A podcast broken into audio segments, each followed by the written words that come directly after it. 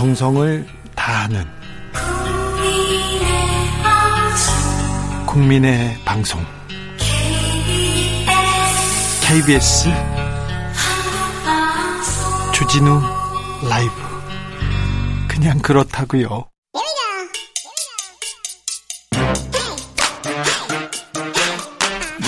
뉴스를 향한 진지한 고민 기자들의 수다. 라이브 기자실을 찾은 오늘의 기자는 은지옥이요. 시사인 김은지입니다. 오늘 준비한 첫 번째 뉴스부터 가볼까요? 네, 문재인 정부에서 폐지 수순을 밟았던 대검 정보관리 담당관실이라고 있는데요. 네. 이곳이 인력을 보강한다고 합니다. 옛날에 범정이라고 범정이라고 범죄 정보 수집한다고 하고 이렇게 검사도 있고 수사관들이 다녔는데요. 범죄 정보를 수집하니까 굉장히 사람들이 만나는 사람들마다 무서웠어요. 그래서 힘이 세가지고 그 사람들 어우 한때 이렇게 잘 만나기도 했었는데 다시 생긴다고요. 이거 지난 정부 때 사라진 내용인데. 네, 그러니까 수사, 기소, 그리고 정보 이 세 가지 기능을 하는 게 검찰이었기 때문에 네. 특히나 문제가 됐던 것인데요. 예? 말씀하셨던 것처럼 1999년에 대검 어, 범정기획단 이렇게 이야기했었고요. 그리고는 수정관실이라고 해서 수사정보 담당관실로 이름이 바뀐 바가 있습니다. 네.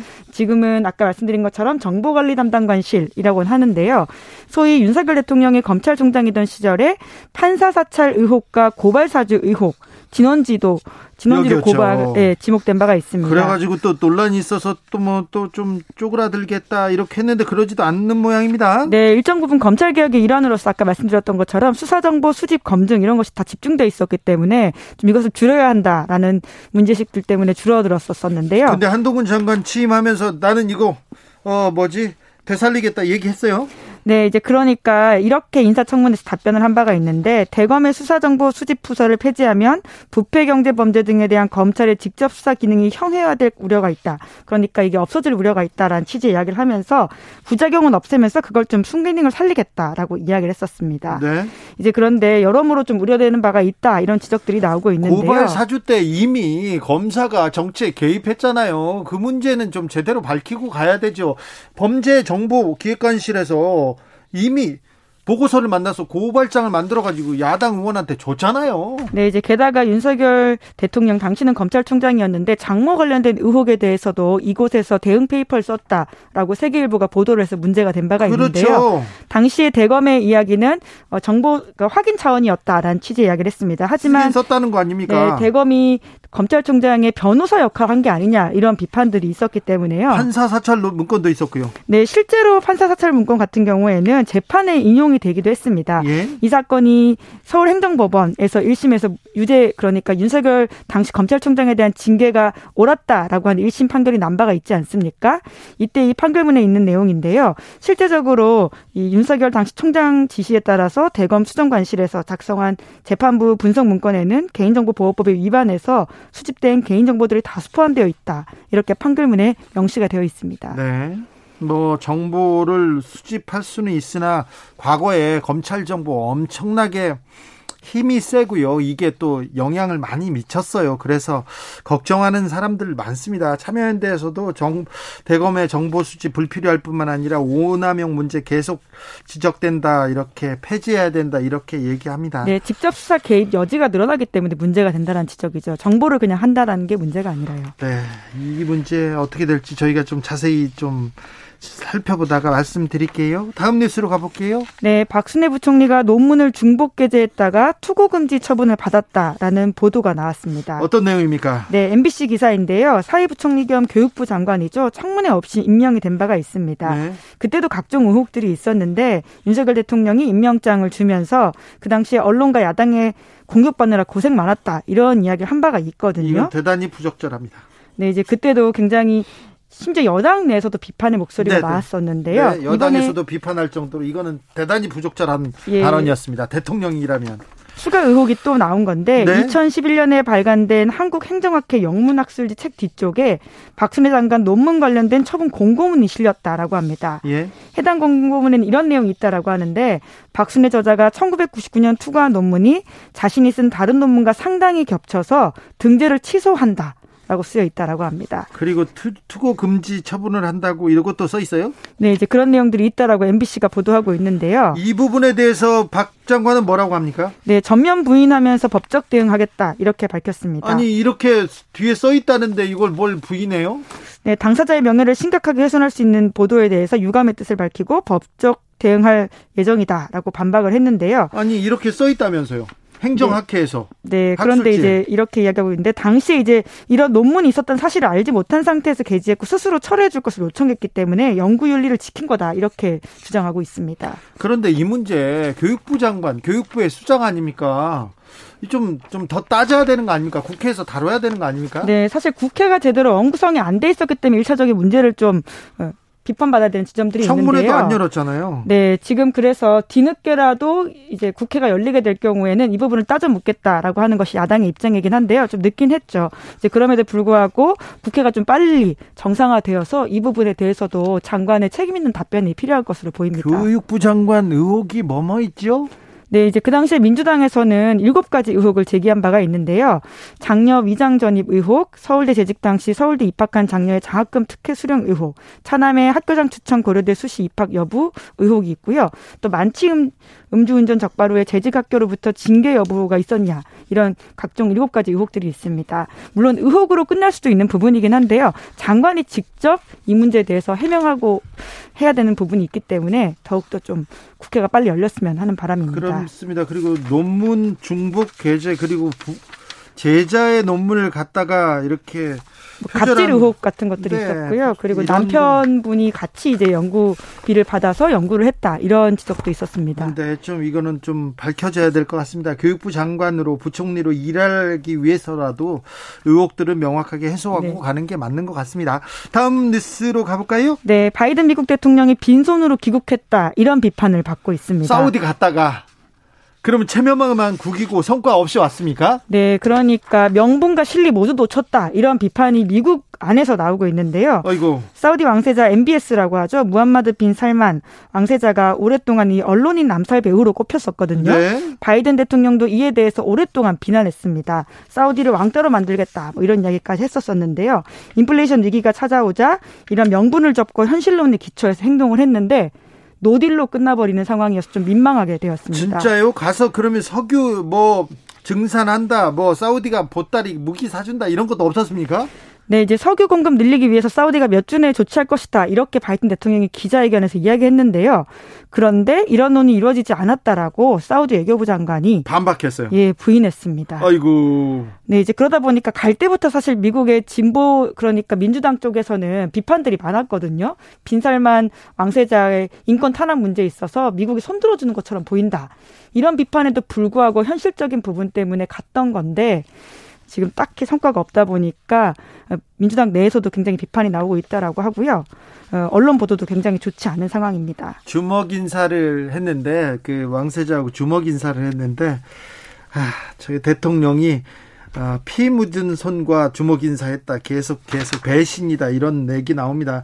바이든 쪽에서는 좀 어, 난감하겠는데요? 네, 이제 그럼에도 불구하고 증산할 여지가 있다라는 식의 주장을 계속하고 있는데요. 어, 지금 이제 오펙에서 결정을 하는 것이기 때문에 다음 달 3일에 오펙 회의가 열리긴 하거든요. 그때 이제 증산 결정이 나오길 바란다. 이렇게 압력을 넣는 메시지를 내고 있습니다. 근데 사우디에 가자마자 무기 사주고 석유 뭐 증산하고 보따리를 이렇게 챙겨줄 줄 알았는데 사우디가 세게 나오네요. 네, 국제 정치 냉혹한 현실들을 좀 경험하고 있는 것들이 있죠. 네. 아, 이거는 또 세계 경제에 그렇게 좋은 영향은 아니 당장 이제 한국의 유가 문제에도 영향을 미칠 수 있기 때문에 더욱더 주시해야 될 사안입니다. 네. 기자들의 수다 시사인 김은지 기자 함께 살펴봤습니다. 감사합니다. 네, 감사합니다. 교통정보센터 다녀올까요? 김한나 씨.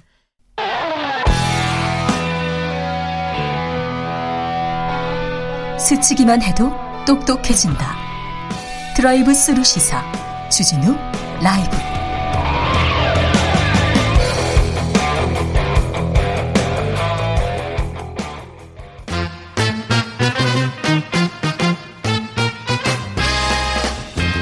뉴스와 화제, 여론조사와 빅데이터로 집중 분석해 보겠습니다. 여론과 민심. 이강윤 한국사회 여론연구소 소장 어서 오세요. 안녕하세요. 전민기 한국인사이트 연구소 팀장 어서 오세요. 안녕하십니까. 윤석열 정부에게 바란다 저희가 청취자분들한테 물어봤어요. 그랬더니 4651님께서 윤 정부는 하고 싶은 일을 하는 것이 아니라 해야 할 일을 좀 선우를 따지고 좀 꼼꼼히 해야 합니다. 이렇게 얘기하셨고요. 8649님께서는 주 기자님 저는 윤석열 대통령님께 께서 잘할 것으로 보고요. 희망 사항은요. 국민들 장바구니 물가 기름값 좀 잡아줬으면 합니다. 비행기 유류세 너무 비싸서 못하겠어요. 청년들 취업자들 자리도 좀 늘려주셨으면 합니다. 화이팅입니다. 이렇게 얘기합니다. 9749님 대통령 지지율 상승을 위해서는요 윤핵관이라는 분들 말 조심해야 할 것 같아요. 얘기합니다. 3123님 심각하게 민생고를 절감하는 이 시국에 권력 다툼.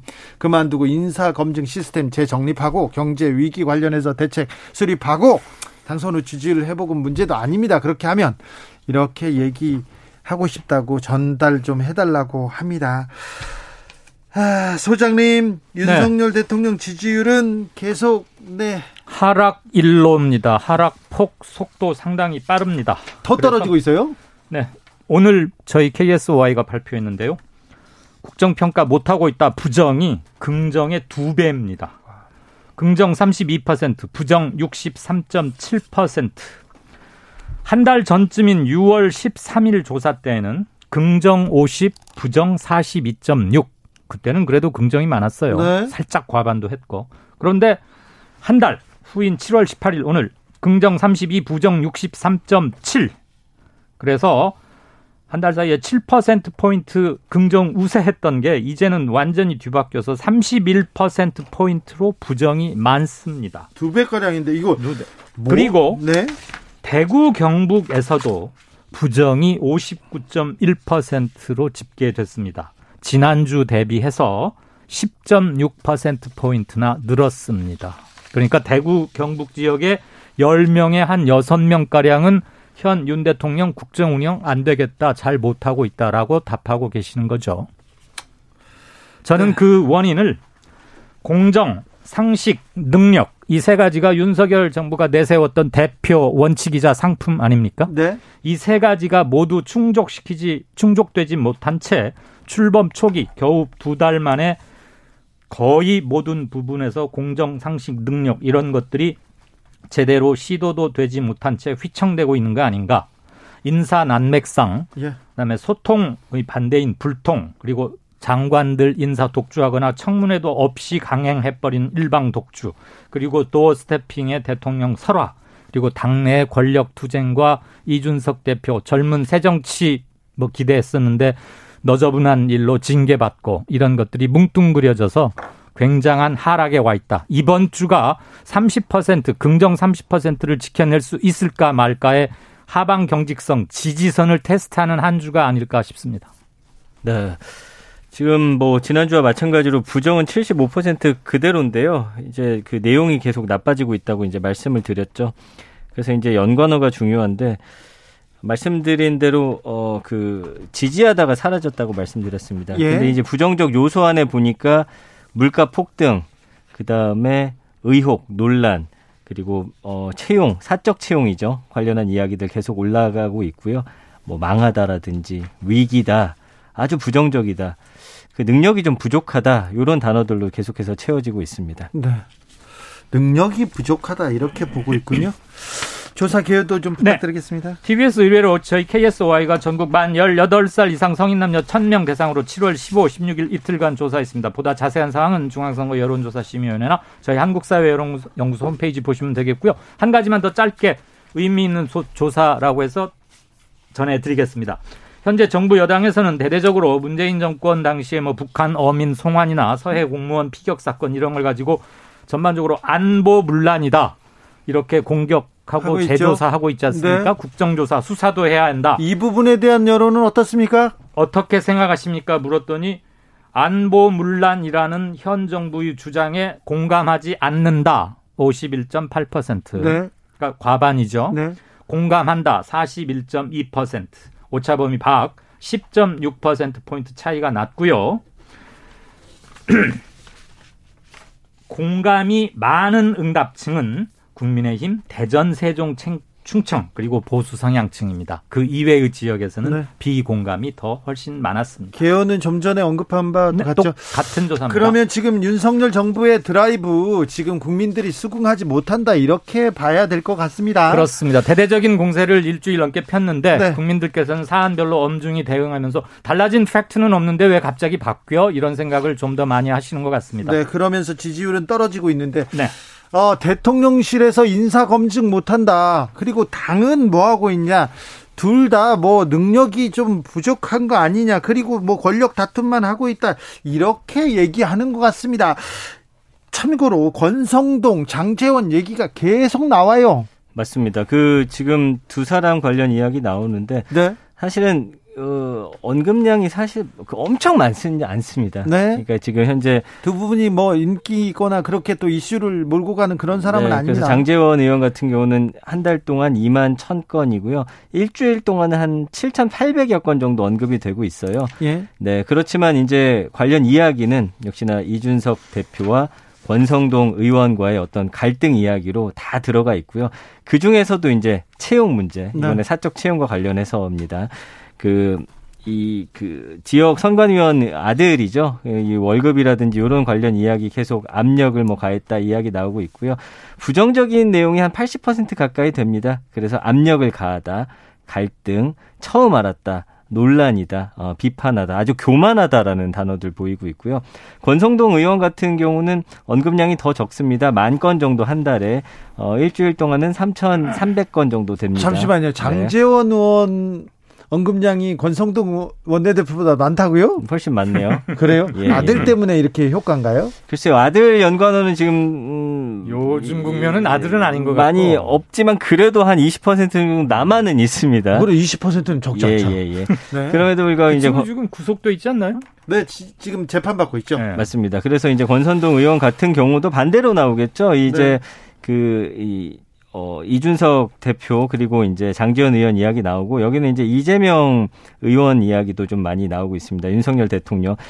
아, 이 좀 읽어야 될까요? 좀 뭐 망하다, 어, 비호감이다, 어, 아주 설상가상이다, 냄새가 난다. 이 추천과 관련해서 네. 무엇인가 이 연관성이 있다라고 보시고요. 뭐 무식하다라는 키워드까지 보이는데 부정이 75% 나오고 있네요. 어, 권성동 원내대표에 대한 여론 싸늘합니다. 이 말은 굉장히 타격이 클 것 같아요. 겨우 9급. 나는 7급쯤 될 줄 알았더니 겨우 9급이었다. 네. 그다음에 최저 시급 정도 받는데 강원도 강릉 촌놈이 그 돈 가지고 서울에서 어떻게 사냐. 네. 이거는 공정과 상식을 정면으로 뒤집어 버리고 이준석 윤석열 후보가 대선 때 강조했던 게 2030들에게 말했던 게 바로 이런 거 바로 잡겠다는 거였잖아요. 네. 그런데 지금 뭐 이런 사람이 지금 최선 확인된 게 서너 명 이상인 거 아닙니까? 네. 근데 권성동 대표 직무대행이 거의 총알바지처럼 총대를 메고서 내가 했다. 다 나 이렇게 대통령 대신에 매를 맞으려고 자청을 하고 있는 것 같은데 이게 국민들의 공정과 상식이 깨진 거에 대한 실망감과 분노를 과연 해소할 수 있을까? 네. 어. 저는 국민들한테 국민들 최저임금 이렇게 합의할 때 음. 최저임금 받는 사람들 많잖아요. 주변 그 좀 적게 받는 사람도 많은데 그 사람들을 위해서 조금 몇 가지 노력이라도 따뜻한 말이라도 했으면 이런 말이 이렇게 가슴에 이렇게 비수처럼 꽂히고 그러진 않을 텐데 맞습니다. 굉장히 좀 부적절한 발언이라는 발언들이 좀 많이 나오고 있고요. 그 다음에 이제 지난주에 이제 윤석열 대통령 긍부정 관련 이야기 할 때 좀 상식적으로 좀 나라를 이끌어줬으면 좋겠다. 다른 거 다 필요 없다 했는데 여기에 공정이라는 키워드를 아주 어, 크게 끌어올린 그런 어, 사건이었습니다. 그 오. 10초만 말할게요. 취임 두 달간 이 정부 두 달간 보면 내용이나 컨텐츠 정책에 대한 그런 것도 볼만한 게 별로 없었지만 대통령부터 주요 포스트에 있는 사람들의 말 실수, 거친 말 그리고 국민들의 정서를 정면으로 건드려 버리거나 왕소금을 그냥 상처에 뿌리는 듯한 거친 말들 이런 것들이 더 민심 이반 지지율 폭락을 이끌어 오고 있는 게 아닌가 싶습니다. 장재원 의원도 얘기하셨습니까? 태도가 중요하다고. 네. 오이공구님 국민에게 공정하게 한다는 윤석열 정부는 문재인 정부와 비교 탓하지 말고 국민을 공정하게 인사하고 국민 여론과 민심을 존중하고 고물가 바로 잡고 민생 살리세요. 국회의원들은 일 안 하려면 세금으로 월급 받지 말고 사퇴하세요. 얘기했습니다. 5988님 장바구니 물가 유류 물가 대출금리 해마다 여름 장마철이면 야채값이 오르는데 올해는 너무 비싸요. 마트 오신 분들 카트를 보면 가슴이 아파요. 콩나물, 무, 대파, 두부, 고기는 기껏 세일하는 거, 삼겹살 서너 줄 한 팩 정도 예전 같았으면 좀 상한 과일은 마감 세일로 팔았는데 요즘은 상한 거 떼어내고요. 다시 포장해서 그 가격으로 판매 중입니다. 얘기했는데 이거 물가 잡아달라, 민생 챙겨달라 이렇게 얘기하는데 이 부분에 대한 대안은 안 나오고 대안은 안 나오고 계속해서 인사 뭐 잡음 나오는데 여기에 대해서도 국민한테 이렇게 설득하고 설명하고 뭐가 잘못됐다고 얘기하지 않고 좀 역성을 내는 거 아닌가. 그리고 외국 탓만 하고 있고 우리 할 만한 게 별 정책적 수단이 없다. 네. 그다음에 대통령 처음 해보는 거라 모른다. 네. 그렇죠. 민주당으로 가보겠습니다. 이재명 의원 출마했는데요. 이 부분에 대해서는 어떤 반응입니까? 관심 굉장히 높습니다. 그 지난 일주일 동안 20만 건 이상 이야기 나오고 있고요. 한달 예. 동안은 85만 건 정도 어 나오고 있는 그런 키워드입니다. 네. 역시나 그 연관어는 그 대표 출마와 관련해서 당 대표죠. 네. 이야기가 가장 많이 나오고 있고요. 그 긍부정 비율은 어떻습니까? 긍부정이 부정이 지금 62이긴 합니다만 아, 그, 부정이 높습니까? 네, 이건 뭐 정치인들 늘 그렇다고 말씀드렸죠. 네. 예, 예외 경우는 있습니다. 그러니까 지난주에 75였는데 긍정이 훨씬 높아졌고요.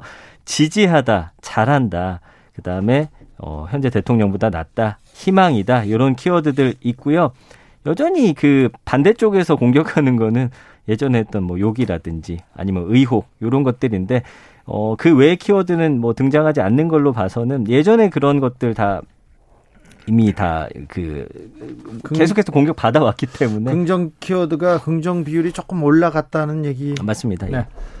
민주당은 뭐 이재명과 비 이재명, 반 이재명 예. 이런 사람들의 연합 이 이루어질 것 같지는 않고요. 예. 선언 연합이 이루어져도 지금 각종 여론조사에서 나타난 민주당 지지층에서 보면은 뒤집거나 뭐 승부가 호각세를 이룰 것 같지는 않아 보여요. 예. 룰도 일부 바뀌긴 했고 그런데 뭐 국민조사 그것을 예비 경선에 도입하는 것이니까 큰 영향을 미칠 것 같지는 않고요. 네. 정치적 논쟁이 다시 또 챗바퀴 돌아가면 짜증들 좀 내실 거고요. 새 모습을 얼마나 보이느냐가 포인트 같습니다. 아, 강병원 의원 굉장히 길게 얘기하는 거 잘 들었습니다. 네. 어, 저기 8.15 사면 관련해서 예. 8.15 사면 관련해서 지금 언론에서 계속 모락모락 불을 피웁니다. 네. 이 부분은 어떻게 보십니까? 대표적인 게 우선 이명박 전 대통령 있고 나머지 경제인들 그리고 최근 문재인 정부에 들어간 사람도 있는데 우선 관심의 초점 중에 하나인 이, 이명박 전 대통령 현재는 나와서 자택에 머물고 네. 있죠. 네. MB 사면해 주자 찬성 37.3. 안 된다 반대 57.6 네. 60%에 육박합니다. 네. 그런데 저희가 두 달 전인 5월 3일에도 이거 조사를 똑같이 한번 해봤어요. 네. 그때보다 반대 여론이 오히려 6% 포인트 늘었습니다. 늘어났다고요? 네, 네. 이게 윤 대통령 지지율 하락 이런 거하고도 좀 간접적으로 맞물려 돌아가는 게 있고요. 예. 만약에 이럼에도 불구하고 8.15 때 사면이 이루어진다면 네. 조금 더 마이너스 요인으로 작용할 가능성이 크겠죠. 그럴까요? 네. 다른 분들도 조사하셨어요? 이거 개요는 앞 앞하고 동일합니다. 똑같고요. 네. 참고로 5월 저희가 2일 날 조사했던 거에 보면 이재용 삼성전자 부회장에 대해서는 찬성 68.8 반대 23.5 압도적으로 찬성이 높죠. 정경심 전 동양대 교수, 조국 교수 부인은 찬성 30.5, 반대 57.2. 김경수 전 경남지사 역시 찬성 28.8, 반대 56.9. 이재용 삼성전자 부회장만 빼고는 나머지에 대해서는 다 반대가 훨씬 높습니다. 높았습니다. 빅데이터는 어떻습니까? 네, 지금 일단 관심도가 그렇게 크게 높다고 볼 수는 없어요. 한 달 동안 6천 건 정도 언급이 됐고요. 그러나 이제 긍부정을 봤을 때는 어, 부정이 60이긴 합니다만 공감하다. 어, 지금 좀 늦었다. 그래도 다행이다. 건강이 좋지 않다가 부정으로 잡혔기 때문에 5대5 정도로 좀 팽팽하게 국민들의 의견이 좀 나뉘고 있다라고 봐야 될 것 같습니다. 예전보다는 부정이 굉장히 많이 낮아진 그런 추세입니다. 아, 네. 이거 개요 짧게 해야 됩니다. 지난 5월 2일 거 공표는 전국 만 18, 18살 이상 성인 남녀 1,012명 대상 4월 29일, 30일 이틀간 조사했고요. 표본 오차 5% 신뢰 수준 플러스 마이너스 3.1% 포인트, 응답률 7.4%, TBS 의뢰 저희 KSOI가 조사했습니다. 네. 30%가 만약에 네. 대통령 지지율 30%가 무너지면 나면 네. 무너질 가능성도 좀 없지는 않죠. 네. 네. 만약에 무너진다면 국정 동력의 빨간불 그래서 어렵다 이렇게 얘기하는데 네. 그런데 30분 무너지면 심리적으로 굉장히 좀좀 좀 약화될 거예요. 심리적인 것뿐만이 아니라 네. 권한과 권능은 법에 의해서 행사되는 것이니까 그게 제약받을 수는 없으나 네. 이른바 령이 안 쓴다 또는 먹히지 않는다 이렇게 되지 않겠어요? 참고로 이명박 사례를 한번 보겠습니다. 이명박 후보 당시 48.7% 50%가 살짝 안 됐어요. 이번 윤석열 득표율하고 매우 흡사해요. 그렇게 득표를 해서 됐는데 취임 일주 후에 76%까지 올라갑니다. 그러다가 10주째 광우병, 촛불 집회 이런 거 터지면서 35% 현재 윤석열 후 대통령보다 조금 높거나 비슷한 수준으로 빠져요. 그러고서 취임 넉 달 후에는 무려 16.9%까지 빠집니다. 네. 근데 이 지금 윤 후보 윤 대통령은 두 달인데 30%에서 32% 왔다 갔다 하잖아요. 만약 이번 주 또는 다음 주 사이에 어느 여론조사 기관에서건 하나가 이 자를 그리게 된다면 후행 여론조사들의 조사들의 상당한 영향을 미칠 수도 있다. 심리적으로 따라갑니까? 갈 가능성이 높지요. 그래요. 근데 지금 정부를 둘러싼 환경에서 대통령께서 뭐 도어스태핑이나 이런 거에 대해서 이전과 확실히 다른 태도를 취하지 않는 한 크게 좋아질 여지가 사실 별로 없어 보이거든요. 일단 경제가 가장 중요한데 경제가 요지부동입니다. 빅데이터도 민생 경제, 물가 잡아달라 이런 얘기가 많죠? 경제가 1번이죠, 당연히요. 늘 말씀드렸지만 거기에 이제 공정이 2위로 키워드로 올라왔고요. 갈등, 당내 갈등이라든지 뭐 정치권의 갈등 이걸 좀 해결해 주길 바라는 모습. 경제가 1위네요. 맞습니다. 음. 그리고 이제 4위가 인사거든요. 검찰 이야기 계속 나오고 있으니까 5위가 상식이고요. 뭐 늘 우리가 계속해서 이야기 나눴던 부분에서 네. 답은 나와 있는 것 같습니다. 답은 있어요. 예, 예. 명확해요. 이렇게 기본으로 돌아가서 국민들이 원하는 거 경제 민생 챙기는 거 열심히 하고 인사 잡음 없게 만들고 당내 갈등 줄이고 싸움보다 국민을 보고 이렇게 일하고 이렇게 하면 될 텐데. 주진우 라이브를 비롯해서 대부분의 시사 프로그램에서 이런 얘기 할 때 다 지지율 폭락 원인을 꼽는데 거의 대동소이 하거든요. 그렇죠. 계속 알려주고 있는 거예요. 그런데 한 달 동안 전혀 개선이 되지 않아요. 왜 그럴까요? 본인들도 잘 알 텐데 뭐 아유, 우리가 잘 알아 우리가 하는 대로 하면 될 거야 이렇게 얘기. 게다가 숫자는 별로 신경 안 쓰신다는 거 아닙니까?